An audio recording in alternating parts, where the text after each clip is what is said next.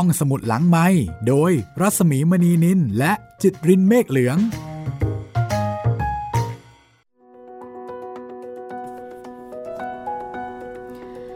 สวัสดีค่ะ ยินดีต้อนรับห้องสมุดหลังใหม่นะคะ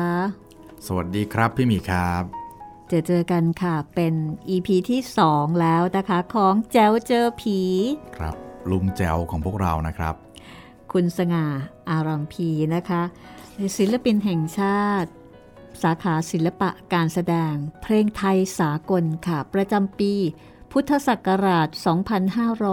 2531 นะคะ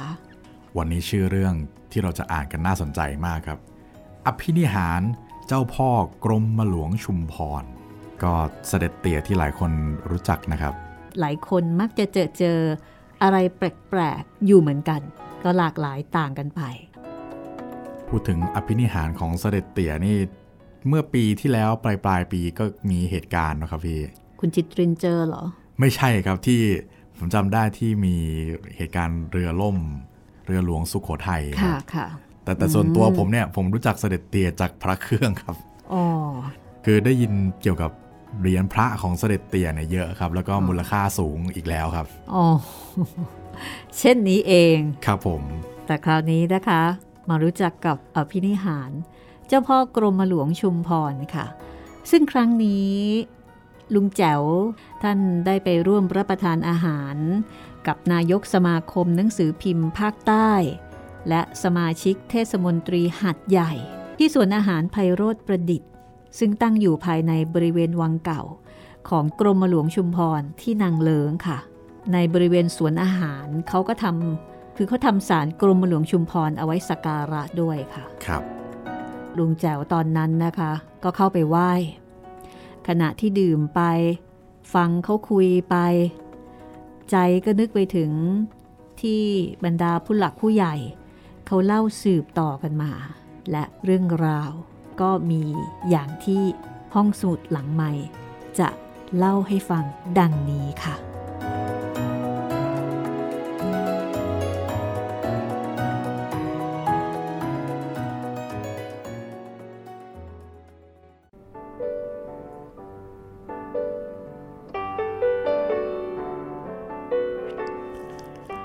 ยามที่ทรงพระสำราญสบายอารมณ์ อยู่ในวังของพระองค์ท่านที่นางเลิงมักจะทรงเข้าห้องครัว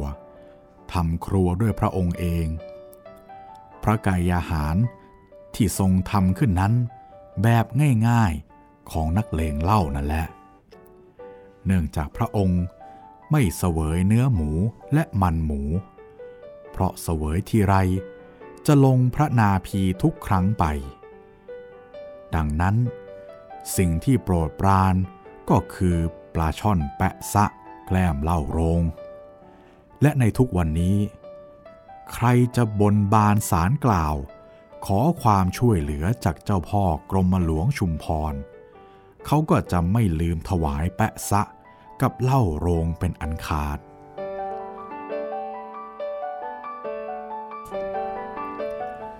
เย็นหนึ่ง พระองค์ทำครัว พรางเสวยน้ำจันทร์ไปพราง แล้วก็เสด็จดำเนินทอดพระเนตรต้นไม้ เครื่องยาที่นำมาปลูกไว้แน่นทั้งวัง คือวังอื่น เขาปลูกไม้ดอกกัน แต่วังนี้ปลูกไม้ที่ทำเป็นยาได้ เพราะท่านเจ้าของวังเป็นแพทย์แผนโบราณอยู่ด้วย เย็นนั้น พระองค์ส่งกางเกงขาสั้นตัวเดียว ไม่ส่งเสื้อ ส่งดำเนินดูสมุนไพรด้วยพระบาทเปล่า ชายคนหนึ่งก็เดินเข้ามาในวังเงียบๆจำไม่ได้ ว่านั่นคือเจ้าพ่อกรมหลวงชุมพร ชายคนนั้นตะโกนว่า ลุง ลุงโว้ยเสด็จในกรมอยู่ไหม อยู่โว้ย เจ้าพ่อกรมหลวงชุมพรตะโกนตอบ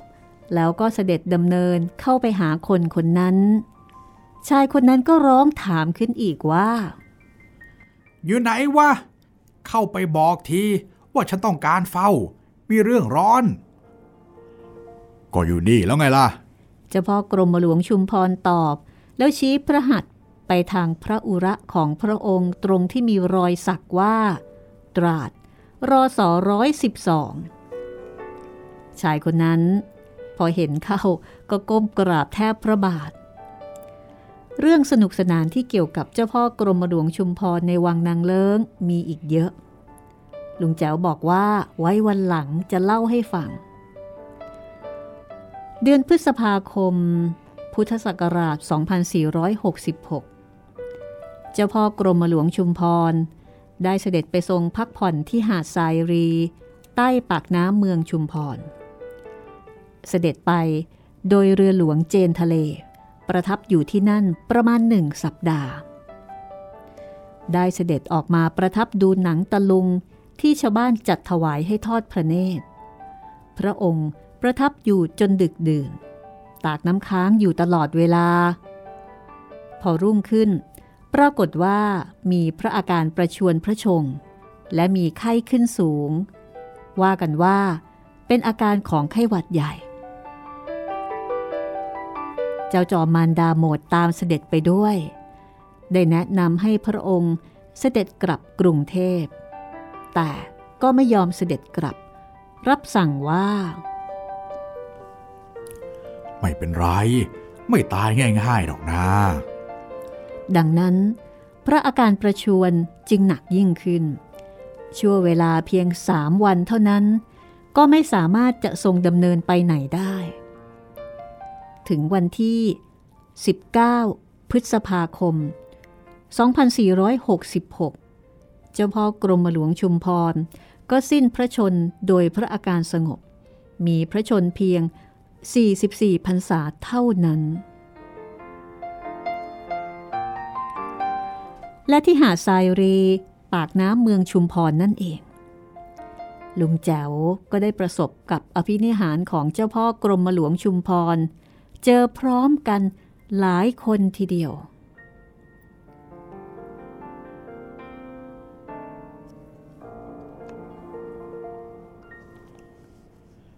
ประมาณปี 2502 ถึงปี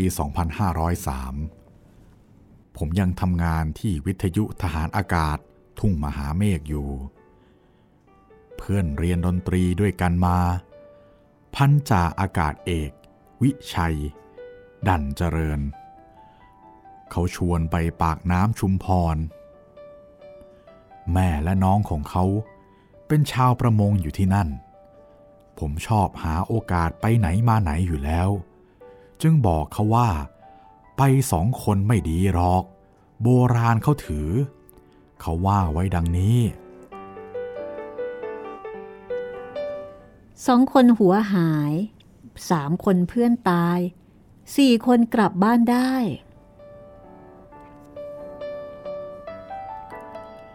ตกลง วิชัยเขาจึงไปชวนสันชัยเจริญ และมนัตปิติสารไปด้วย มนัตตอนนั้นยังจุ๋มจุ๋มจิ๋มจิ๋มไม่แก่กล้าเจ้าชู้เหมือนปัจจุบันนี้ เราจึงไปกันสี่คน ตอนแรกว่าจะไปรถไฟ แต่มนัตเขาบอกว่าไปรถรอสอพอดีกว่า ทหารก็ครึ่งราคาเหมือนรถไฟ เย็นๆก็ถึง ที่ประชุมสี่คน จึงตกลงไปชุมพรด้วยรอสอพอ ด้วยความดีใจที่ได้เที่ยวไกลๆ เราสี่คนจึงกินเหล้ากันจนดึกดื่น สันกินเสียจนเป็นไข้ พอขึ้นรถ ก็หลับเรื่อยไปทีเดียว รถสมัยก่อนไม่มีเบอร์ที่นั่ง เราไปช้าจึงต้องนั่งข้างหลัง รถกระแทกเสียจนส่างเมาเชียวครับ ถนนสมัยโน้น ดีแค่ถึงหัวหินเท่านั้นเอง ส่วนหัวหินไปประจวบยังเป็นลูกลัง ประจวบไปทับสแก และบางสะพาน เป็นหลานรัง คือแย่ยิ่งกว่าลูกรัง เมื่อถึงบางสะพานก็หยุดนานข้าวของบนหลังคา ลงที่ทับสแกครึ่งหนึ่ง ลงที่บางสะพานหมดเลยคคนโดยสารก็เหลือน้อยมาก สันสร้างไข่ขอกินข้าว ผมเลยให้เขากินเหล้าเข้าไปด้วย เพื่อเป็นน้ำกระสายยา ปรากฏว่า สันกินข้าวแกงหนึ่งชามเหล้าหนึ่งกักเพียวๆ ไข่หายดังปลิดทิ้ง ผมกับวิชัยก็หนึ่งแบน ส่วนมนัดเป็นเด็กดีกินแต่ข้าวแกงและเนื้อเค็ม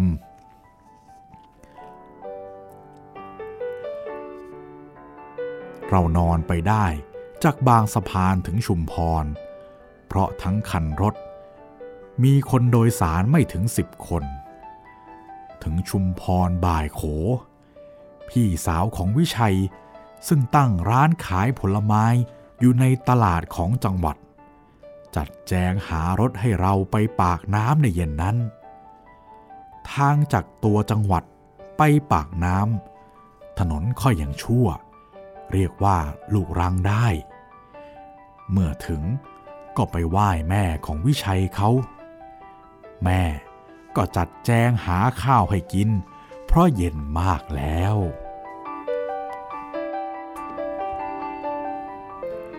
อาหารเย็นนั้น มีแกงเผ็ดปลาจระเม็ด แกงเหมือนแกงไก่ใส่กะทิด้วย ลุงแจ๋วบอกว่าอร่อยเหลือเกิน แล้วก็มีไข่ยัดไส้ ไข่เป็ดบ้านปากน้ำชุมพรใบโตโต ไข่แดงก็แดงจริงๆ เพราะว่าเป็ดกินอาหารทะเลอย่างสมบูรณ์ แล้วก็มีปลาเค็ม ปลากุเลาเค็มนี่ล่ะ ทอดเป็นชิ้นๆ ซอยหอมหัวใหญ่ และหั่นพริกขี้หนูวางไว้ขอบจานมะนาวฝานเปรียงไว้หลายซีก แล้วแต่ใครจะชอบเปรี้ยวมากเปรี้ยวน้อย แม่เห็นลุงแจ๋วกินเหล้าเพลิน ไม่ค่อยกินข้าว กินแต่กับข้าว แม่จึงเอาปลาดุกทะเลมาย่างให้อีกสองตัว ปลาดุกทะเลตัวมันโตและยาวกว่าปลาดุกน้ำจืด มีหนวดเหมือนกัน แต่มีอาวุธบนสันหลัง อาวุธนั้นคือเงี้ยง มีเพิ่มอยู่บนสันหลังอีกหนึ่งอัน จับปลาดุกทะเลจึงต้องระวังเงี้ยงกลางหลังให้มาก ถ้าถูกเข้าแล้วก็ปวดเหลือกำลัง ต้องวิ่งเรือไปอ่าวอื่นจึงหายปวด คือว่า ถ้าถูกเงี้ยงไอ้ปลาดุกทะเลที่อ่าวชุมพร ก็ต้องวิ่งลงเรือไปอ่าวสวี หรืออ่าวหลังสวนนั่นแหละ ความปวดถึงจะคลาย ชาวทะเล เขาว่าเอาไว้ดังนี้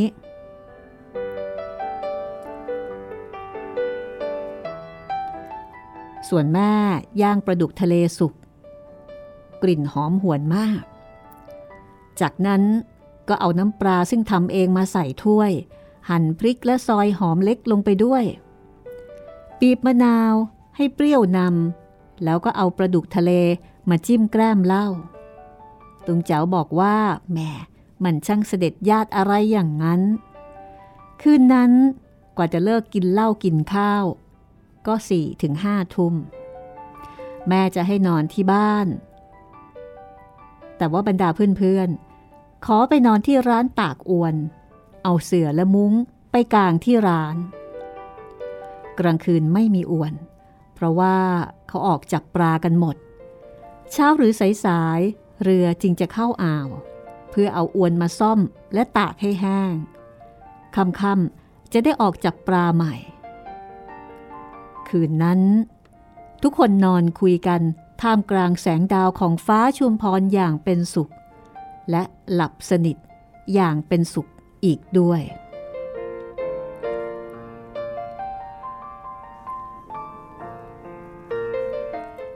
วันรุ่งขึ้น พวกเราขอไปกับเรือโป๊ะ เพื่อจะดูวิธีจับปลาตามโป๊ะ เขาก็ให้ไปโดยดี เราออกจากอ่าวสายโขแล้ว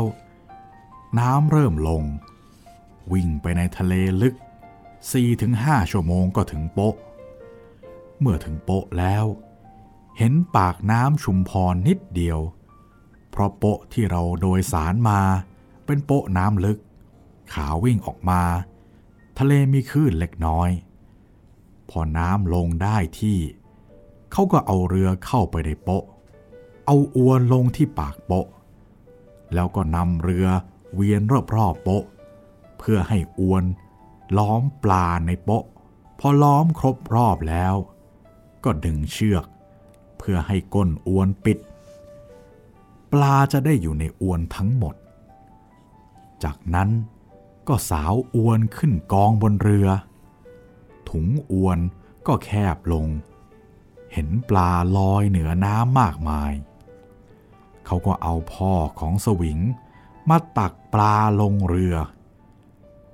เราอยู่น้ำจืด เราก็เห็นสวิงเล็กๆ ขนาดลูกสวิง แต่ในทะเลโป๊ะลึกๆ ต้องใช้พ่อสวิงทั้งนั้น ปลาที่ได้เป็นปลาทูส่วนมาก ปลากุเลานิดหน่อย ปลาเบญจพรรณมากหน่อย ฉลามเล็กๆสิบกว่าตัว ได้ฉนากขนาดกลางมาหนึ่งตัว ก่อนจะตักมันขึ้น ต้องเอามีดยาว ฟันเลื่อยบนหัวมันซะก่อน ไม่อย่างนั้น อาจถูกมันฟันเอาได้ และได้ปลานกกระจอกตัวยาวกว่าศอกมาสี่ตัว จุมโพเจอปลานกกระจอกเข้า ดีใจใหญ่ รีบจับเอาไปทำกับข้าวทันที และขาดไม่ได้ก็คือปลาหมึก ปลาหมึกทางชุมพร ตัวโตจังเลย ใหญ่กว่าปลาหมึกแถวเมืองชนมาก ปลาหมึกที่ชุมพร เอาไปตากเค็มแล้วขายเป็นปลาหมึกย่าง ได้เหมือนปลาหมึกเมืองจีน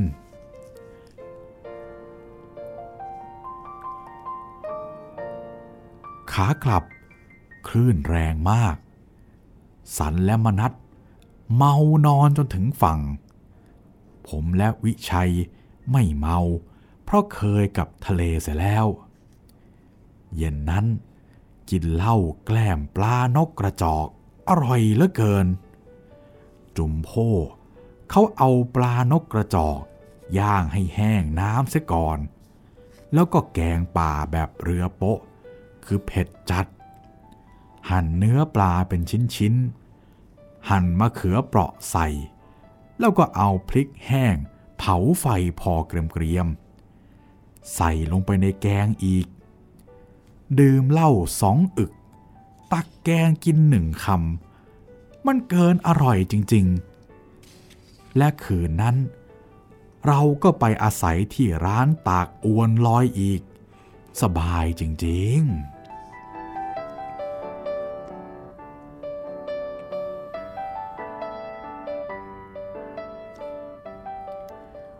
วันรุ่งขึ้น น้องชายของวิชัย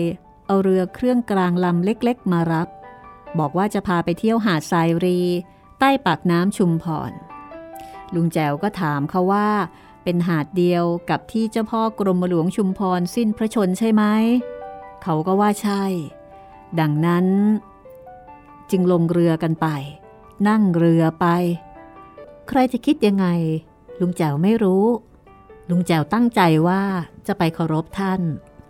และจะขอดูอภินิหารเจ้าพ่อกรมหลวงชุมพรพระเอิญลุงแจวมีพระรูปเจ้าพ่อกรมหลวงชุมพรติดไปด้วย จึงเอามือคลำพระรูปอยู่ในไถ่บนกระเป๋าซ้ายเรื่อยไป จากนั้น เรือวิ่งไปทางด้านใต้ของปากน้ำพอลับปากน้ำก็ถึงหาดทรายรี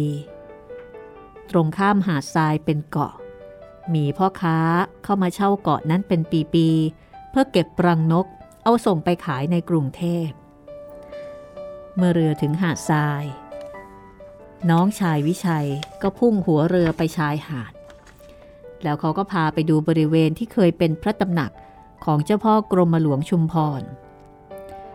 เขาบอกว่าท่านไม่นิยมปลูกตำหนักให้เป็นเหมือนตึกเหมือนกับเจ้านายองค์อื่นๆ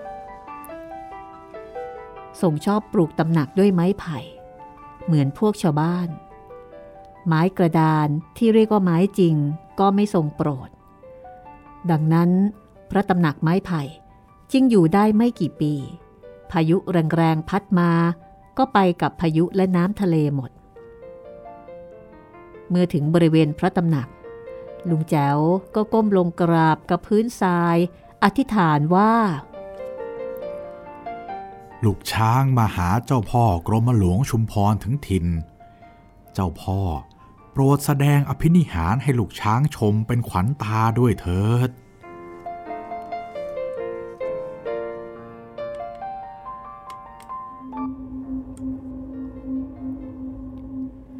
อธิษฐานแล้ว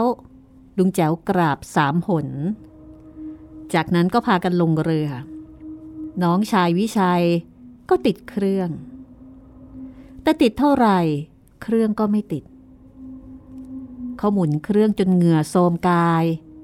แล้วก็หันมามองหน้าลุงแจ๋ว ถามว่า เมื่อกี้อธิษฐานให้เจ้าพ่อกรมหลวงชุมพร แสดงอภินิหารให้ดูหรือเปล่า ลุงแจ๋วพยักหน้ารับ วิชัย ก็ให้ลุงแจ๋ววิ่งขึ้นไปแก้คำอธิษฐานเสีย ไม่งั้น เรือไปไม่ได้แน่และเมื่อน้ำขึ้น จะมีปลาใหญ่มากวนหรือไม่ ก็ไม่รู้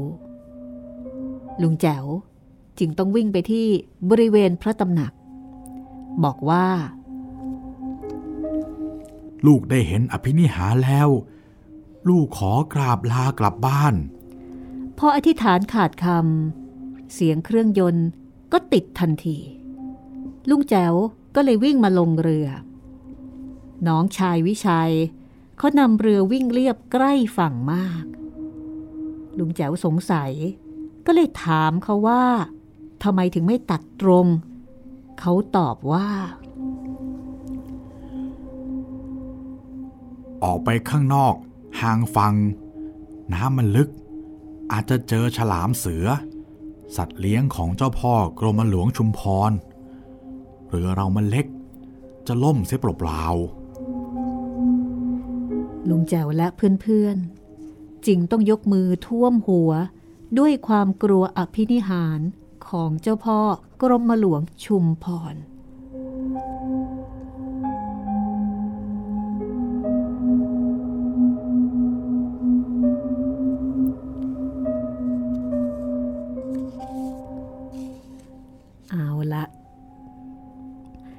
จากอภินิหารเจ้าพ่อกรมหลวงชุมพรนะคะ เดี๋ยวเราจะไปกันต่อค่ะ จะไปเจอ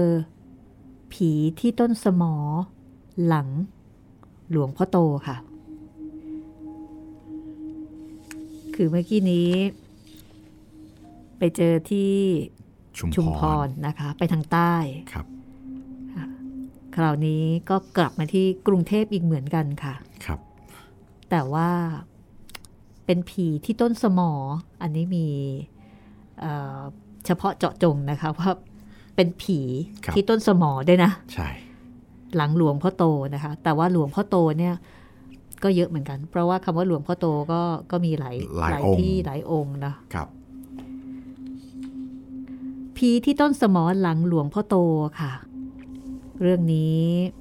ก็แถวแถวสี่แยกบางขุนพรหมนะคะ คงไม่กลัวกันมากเนาะครับเบาถ้าถ้าเราเจอตอนนั้นนะเราก็ๆก็รู้สึกแบบขนลุกขนลุกเหมือนใช่กันไปเจอผีที่ต้นสมอหลังหลวงพ่อโตกันค่ะ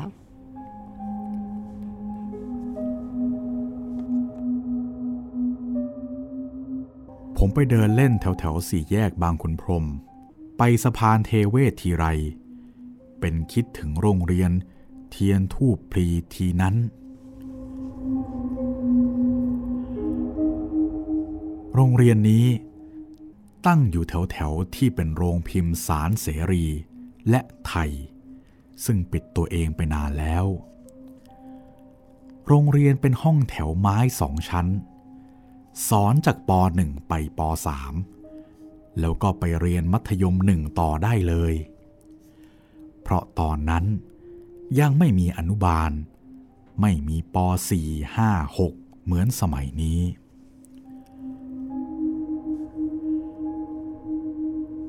นักเรียนที่โรงเรียนเดียวกัน และยังจำเขาหน้าได้ ก็มี ทวี เสตะปุระ เคยเป็นจำอวดอยู่พักหนึ่ง แล้วก็หายหน้าไปวงเล็บตายแล้ว สัมพันธ์ คุ้มสุวรรณเป็นลูกนายทหารเรือ ไม่เคยเจอหน้ากันเลย ตั้งแต่ออกจากโรงเรียนไป กระสิน จุลตมระ เป็นนายช่างใหญ่ กรมโยธาเทศบาล กระสินเรียนหนังสือเก่ง ได้ที่หนึ่งทุกปี ดูเหมือนจบป .3 แล้ว ไปต่อวัดราชา แล้วก็ไปเรียนวิศวกรรมศาสตร์ที่จุฬาจนได้ปริญญา แล้วก็รับราชการ จนมาเป็นนายช่างใหญ่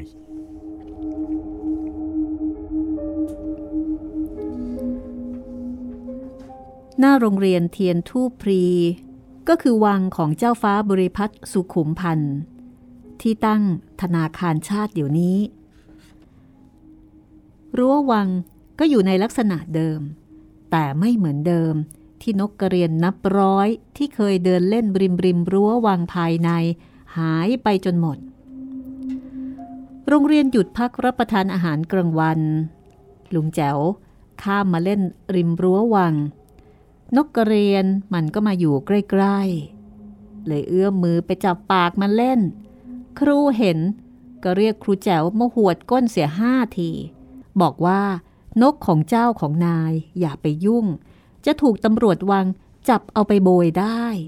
เพราะสมัยโน้นยังไม่เปลี่ยนแปลงการปกครอง ติดติดกับวังบางขุนพรมก็ถึงวังเทวเวศที่ตั้งกระทรวงสาธารณสุขสมัยก่อน ซึ่งลุงแจ๋วก็เคยเข้าไปวิ่งว่าวกับเด็กในวัง แล้วก็ถูกไล่ตะเพิดออกมา โดยตำรวจหญิงของวัง จะเป็นตำรวจจริงหรือเปล่าก็ไม่รู้ แต่เจ้าเพื่อนคนนั้นมันบอกว่า นั่นละ่ะ ดุกว่าตำรวจชายซะอีก ผู้หญิงอะไรก็ไม่รู้ ข้อลำเป็นมัดมัดหวดหวายสะบัด อยู่ในอากาศเสียงเฟี้ยวเฟี้ยวน่ากลัวจัง ลุงแจ๋วกำลังวิ่งว่าวเพลินๆตำรวจหญิงก็เอาหวายเนี่ยหวดเฟี้ยวเดียว ป่านว่าวขาด ว่าวลอยไปลงแม่น้ำเจ้าพระยา คนวิ่งว่าวห่อสุดแรงเกิด ออกจากวังก็ไปยืนหอบอยู่หน้าโรงเรียน ลุงแจ๋วบอกว่า โอ้โห เหนื่อยทับตายเลย จากนั้น เลยวังเทวเวศไปถึงวัดนรนาถในสมัยเด็กๆ ไม่เรียกชื่อนี้ แต่เรียกกันว่า วัดทิงนองหน่อย ในวัดนี้มีลานหญ้าหน้าโบสถ์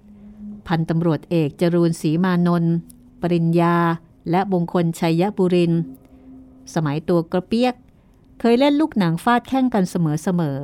ๆ เลยวัดทิ้งนองนอยไปหน่อย ก็ถึงสะพานเทเวศนรมิตร สมัยโน้นเป็นสะพานเหล็ก มีหลังคาเหล็กโก้หรู สะพานนรรัตบางลำพูโก้ยังไง สะพานเทเวศนรมิตรก็โก้อย่างนั้น เลิกโรงเรียนก่อนกลับบ้าน คราหน้าน้ำลุงแจ๋วบอกว่าเราก็มาแก้ผ้าว่ายน้ำดำผุดดำว่ายกันใต้ถุน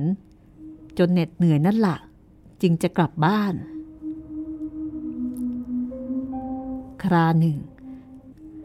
เด็กที่เล่นน้ำเกิดดำไปขัดกับตอใต้สะพานถึงตาย ชาวเรือแถวนั้น จึงคอยห้ามเด็กซนไม่ให้ลงน้ำบอกว่ามีนางเงือกเข้ามาจากแม่น้ำเจ้าพระยา มาทำวังอยู่ใต้สะพาน นางเงือกจะมาเอาชีวิตเด็กซนอีกหกคน จะได้ครบเจ็ดคน ลุงแจ๋วบอกว่า เด็กๆตอนนั้นก็เลยเลิกแก้ผ้าโดดน้ำที่ใต้สะพานเทเวศนรมิตรมาตั้งแต่ครั้งกระโนน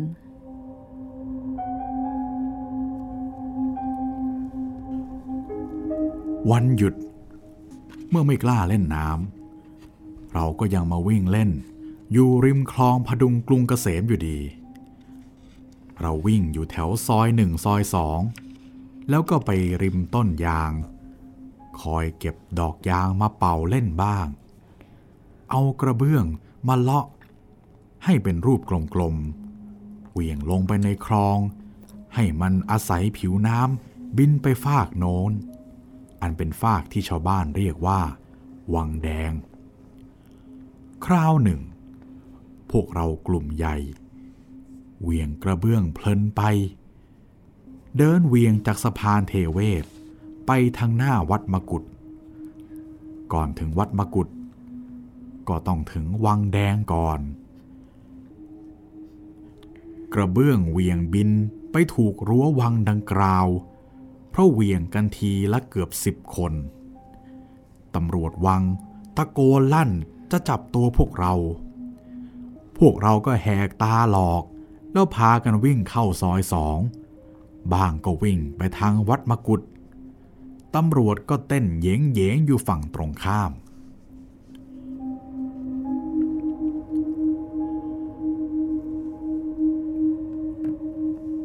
วันเปลี่ยนแปลงการปกครอง พวกเราก็ยังไปโรงเรียนกันตามปกติ แต่ครูเทียนปิดโรงเรียน บอกให้กลับบ้านกันทุกคน อย่าไปเที่ยววิ่งเล่นซุกซนตามถนนใหญ่ ให้ไปสนุกอยู่ในวัดอินนั่นแหละดีที่สุด พวกเราก็ไปวิ่งเล่น อยู่หน้าหลวงพ่อโต ตกสายสายมีเครื่องบินทิ้งใบปลิว พระในวัด ท่านพากันขึ้นไปที่หลังหลวงพ่อโต เพื่อดูเหตุการณ์ที่หน้าพระบรมรูป พวกเราก็ตามพระขึ้นไปดู เห็นรถถังเล็กๆ วิ่งกันควักไขว่ระยะนั้นเราไม่รู้หรอกว่า ประชาธิปตงประชาธิปไตยเป็นยังไง รู้แค่หิวกับวิ่งเล่นเท่านั้นเอง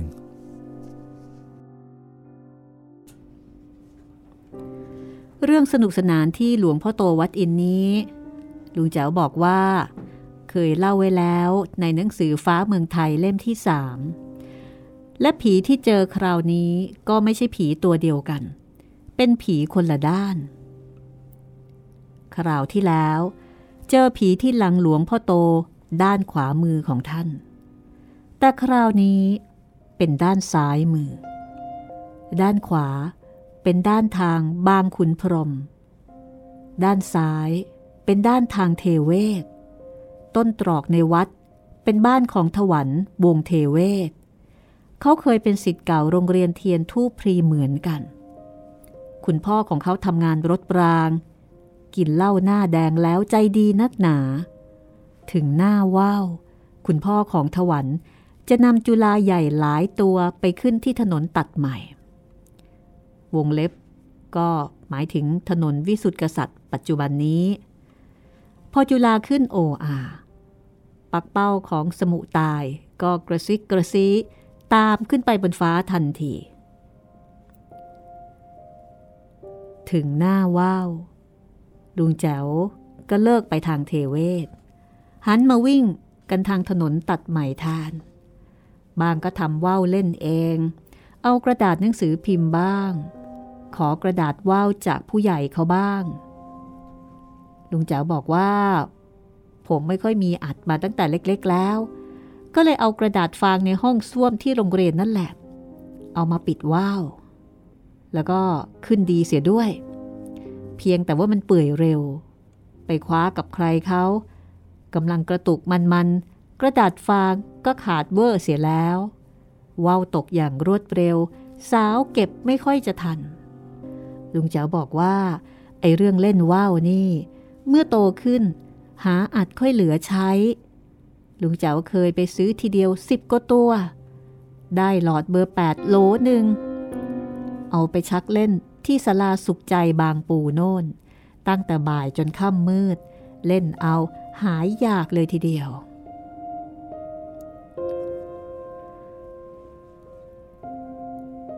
เมื่อเด็ก ลุงแจวได้ตังไปโรงเรียนวันละสองตังเท่านั้น ซื้อก๋วยเตี๋ยวหลอดบ้าง ขนมกุ้ยช่ายบ้าง กินตอนกลางวันตังหนึ่งเหลือไว้เย็น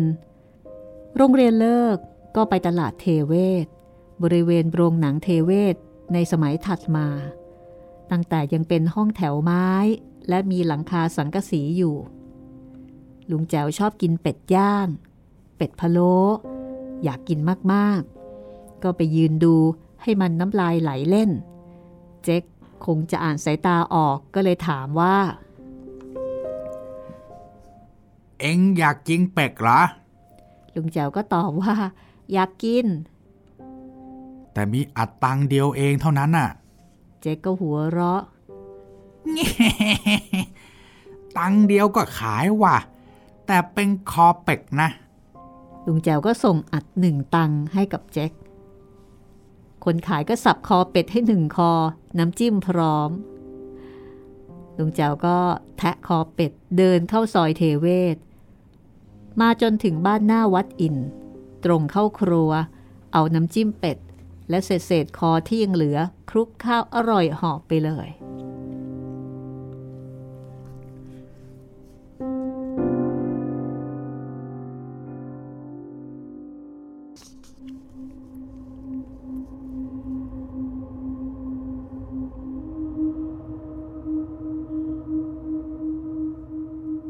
คืนที่ผมจะพบผีนั้น เนื่องจากโรงเรียนหยุดเทอมปลายปี ผมก็จากบ้านพี่สาวพี่เขยหน้าวัดอิน ไปเยี่ยมแม่ที่บ้านสามแหวนอำเภอราชคราม แควน้อย อยุธยาโน่น ไปวิ่งเล่นที่ทุ่งนาเสียจนเกือบลืมกรุงเทพ ถึงเวลาจะต้องกลับมาเรียนหนังสือ ผมก็นั่งเรือบ่ายจากบางไทรมาเที่ยวนั้น นั่งเรือเขียวมาครับ เรือแดงที่ชอบนั่ง เขาไม่ยักแวะรับ หรือจะเห็นว่าเด็กตัวนิดเดียว แวะรับให้เสียเวลาก็ไม่รู้ แต่เรือเขียวซึ่งวิ่งช้ากว่า ใจดีแวะรับเหมือนคนแก่ทั่วไป เป็นมิตรกับเด็กๆยังไงอย่างนั้น ผมลงเรือแดง ก็ต้องมาขึ้นบกที่ท่าวัดสามพระยา แต่เรือเขียวไม่แวะท่านี้ เขาส่งขึ้นที่ปากคลองเทเวศ บอกว่าหากไม่ขึ้นที่นี่ ก็ต้องไปขึ้นที่ท่าเตียละ ผมก็ขึ้นท่าปากคลองเทเวศ เดินมาจนถึงสะพานถึงตลาด ก็ไม่เจอคนรู้จักเลย โดยเวลามันก็สี่ทุ่มห้าทุ่มเข้าไปแล้ว ลุงแจ๋วหิวเต็มทน ริมถนนหน้าตลาดก็มีร้านข้าวต้มปลาขาย แล้วก็ร้านโทยื่นที่ย้ายมาจากเชิงสะพานบางลำพูก็ยังไม่ปิด ยังขายบะหมี่ก๋วยเตี๋ยวและข้าวหน้าเป็ดอยู่ มองดูรอบๆ ก็เห็นมีคอเป็ดอยู่คอเดียว ก็ให้เขาสับคอเป็ดใส่ข้าวสุก กลายเป็นข้าวคอเป็ดอร่อยนักหนาลุงแจ๋วกินแล้วก็หิ้วกระเป๋าเสื้อผ้าใบเล็ก เดินเข้าตรอกหลังตลาดเทเวศเพื่อมาเข้าวัดอิน ทางบ้านถวันวงเทเวศ ตอนนั้น ทุกบ้านดับไฟเงียบ คงจะหลับกันหมด สมัยโน้น คนกลางคืน ไม่เห็นค่อยมี ตลาดเทเวศก็ยังไม่มีโรงหนัง ลุงแจ๋วเดินผิวปากไปเรื่อยๆ หมาก็เงียบทำไมมันถึงได้วังเวงนักก็ไม่รู้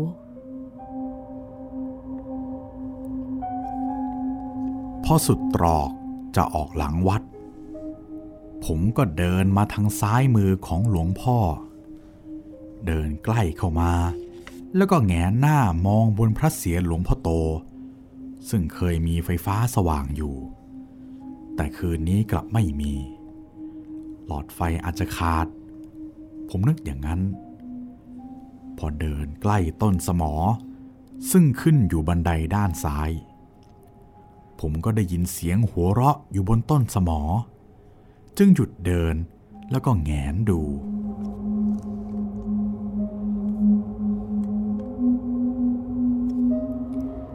ตอนแรก ก็ได้ยินเสียงหัวเราะคิกๆจากนั้นก็มีภาพชัดขึ้น เป็นหญิงสาวนั่งชิงช้า ซึ่งผูกกับกิ่งสมอนั้น เธออุ้มเด็กไกวอยู่บนชิงช้า ร้องเพลงหญิงหญิง ลุงแจวก็ยืนอยู่ที่ถนนเล็กๆ มันก็ไกลจากชิงช้าพอสมควร แต่เมื่อก้าวขาไม่ออกทำไมชิงช้า จึงได้ใกล้ เข้ามาเรื่อยๆ ใกล้เข้ามา จนแทบจะแตะตัวกันได้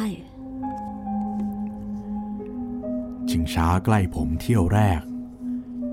หญิงคนนั้น หน้าตาก็เป็นผู้เป็นคนดีอยู่หรอกครับ แต่พอแกว่งใกล้เข้ามาอีกที ตาโบไกวไปอีก กลับมาก็สวยอีกนั่นแหละ กลับมาอีกที ไม่มีศีรษะครับ แต่ยังอุ้มเด็กอยู่อย่างนั้น เจ้าหนูน้อยกวักมือเรียกให้ผมขึ้นชิงช้าไปเล่นกับมัน ชิงช้าโลกลับไป ผมก้าวขาไม่ออก แต่มือขยับมาเจอเหรียญหลวงพ่อโตที่ห้อยคออยู่ได้ จึงนึกคาถาที่หลวงพ่อโตให้ท่องไว้ขึ้นมาได้ จึงท่องทันที พระอรหัง เคาะงอ พุทธมนุษย์ สิ้นคาถานั้น ก็มีเสียงร้องอย่างโหยหวนดังขึ้น และชิงช้าก็ไม่เข้ามาใกล้ เห็นแต่ผีแม่ลูกอ่อนนั่งบนชิงช้า โคนต้นสมอเฉยๆ เธอร้องครวญคราง เหมือนกับได้รับความเจ็บปวดและทรมานเป็นที่สุด ตอนนี้ ลุงแจวก้าวขาออก แล้วจึงวิ่งรถไปที่บ้านพี่ที่หน้าหลวงพ่อโต ตบประตูเรียกเป็นการใหญ่ เพราะเขานอนกันหมดแล้ว เมื่อพี่สาวพี่เขยตื่น ลุงแจวก็เล่าถึงเหตุที่พบให้เขาฟัง พี่สาวจึงว่า อ๋อตรอกเทเวศนั่นมีคนท้องตายทั้งกรม เขาก็เอาศพไปเผาที่วัดใหม่ แล้วผัวก็ย้ายบ้านจากตรอกเทเวศไปอยู่ต่างจังหวัด ผีตายโหงไม่ไปด้วย ก็เลยมาปรากฏตัวบ่อยๆ ดึกๆแบบนี้ไม่มีใครเขาเดินกันหรอก เจอกันบ่อยๆ จนหัวโกรนไปแล้วก็หลายคน แต่ผมเจอไม่ยักษ์กระหัวโกรนครับ แต่อีกไม่ช้าต้องโกรนแน่ เพราะมันชัก ร่วงมากขึ้นทุกทีทุกที มันโกรนเมื่อไหร่ ผมจะได้เขียนเรื่องเจ้าหัวโกรนโดยมิได้เจอผีแน่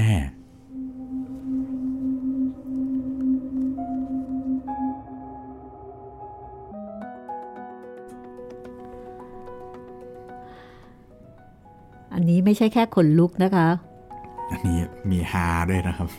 ตอนท้าย หาแล้วก็ต้องบอกว่า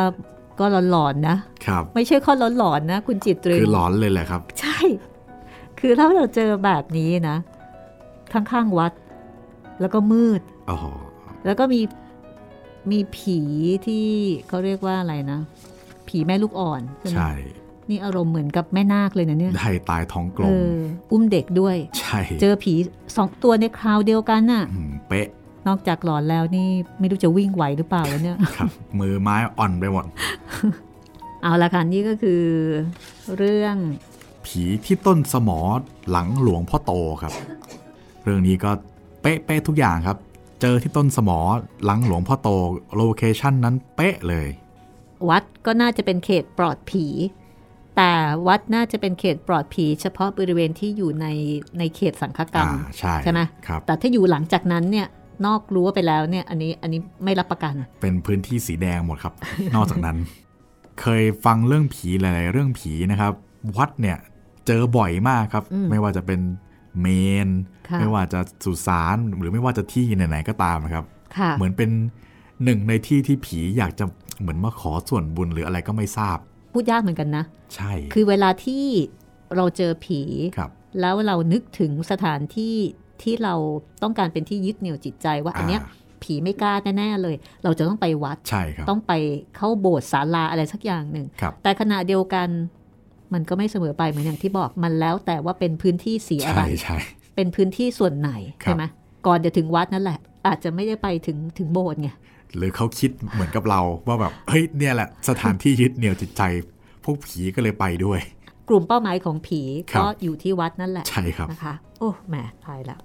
ก็เป็นสถานที่ซึ่งเอ่อเราจะเจอเจอได้บ่อย เวลาที่นึกถึงผีนะคะครับป่าช้าเอ่อสุสานเมนอะไรแบบนี้นะคะ ใช่ แต่ว่าเจอที่โบสถ์นี่ไม่นะไม่ไม่ค่อยน่าจะได้นะ ผิดจรรยาบรรณของถือผีไม่ได้ไม่ได้ ถือว่าแปลกแยกอะไม่ได้ไม่ได้ และเรื่องต่อไปค่ะ ผีในเรื่องเผาตัวค่ะ โอ้โห อันนี้ดูสยองน่าดู โอ้เนาะครับสำหรับห้องสมุดหลังไม้ และแจ๋วเจอผีงานเขียนของสง่าอารัมพีค่ะ ศิลปินแห่งชาติ สาขาศิลปะการแสดง เพลงไทยสากล ประจำปี 2531 กลับมาเจอเจอกันนะคะ ไปเจอผีกับลุงแจ๋ว วันนี้เราสองคนลาไปก่อนนะคะ สวัสดีครับสวัสดีค่ะ